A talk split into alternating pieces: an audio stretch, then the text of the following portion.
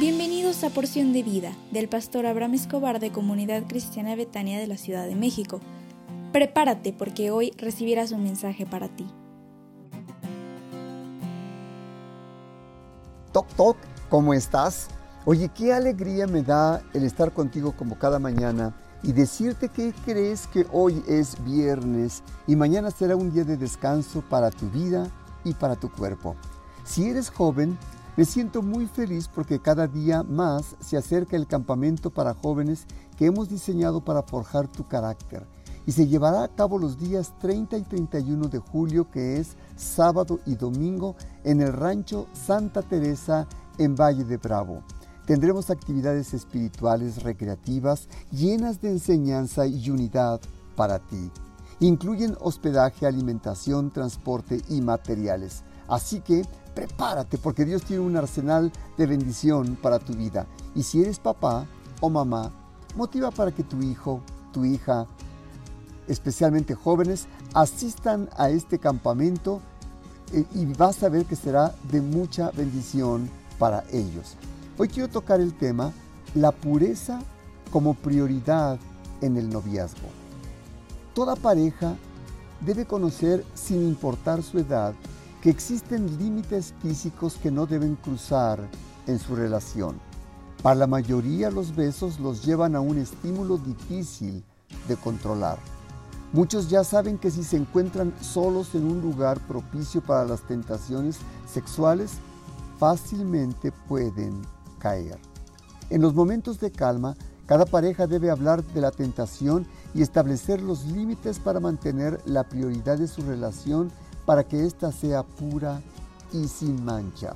Especialmente si eres joven, quiero depositar en ti lo siguiente. Pon como prioridad seguir el estándar de pureza que Dios estableció para tu noviazgo. La Biblia dice en Hebreos 13:4, a los fornicarios y a los adúlteros los juzgará Dios. Asume tu responsabilidad personal de la forma en que tratas el cuerpo de tu pareja. Primera Tesalonicenses 4:6 dice que ninguno agravie ni engañe en nada a su hermano, porque el Señor es vengador de todo esto, como ya os lo hemos dicho y testificado. Así que arrepiéntete y vuelve a comenzar una vida santa si ya perdiste el control en tu vida. Propone establecer metas que agraden a Dios, como relaciones limpias para un noviazgo. Pide al Señor que te dé la capacidad, la sabiduría para escoger a tu pareja. No te desesperes si todavía no sabes a qué chico o a qué chica vas a escoger o vas a buscar. Confía en que el tiempo de Dios es el mejor tiempo para ti. ¿Me permitirías orar por ti? Si puedes ir a tus ojos ahí donde estás.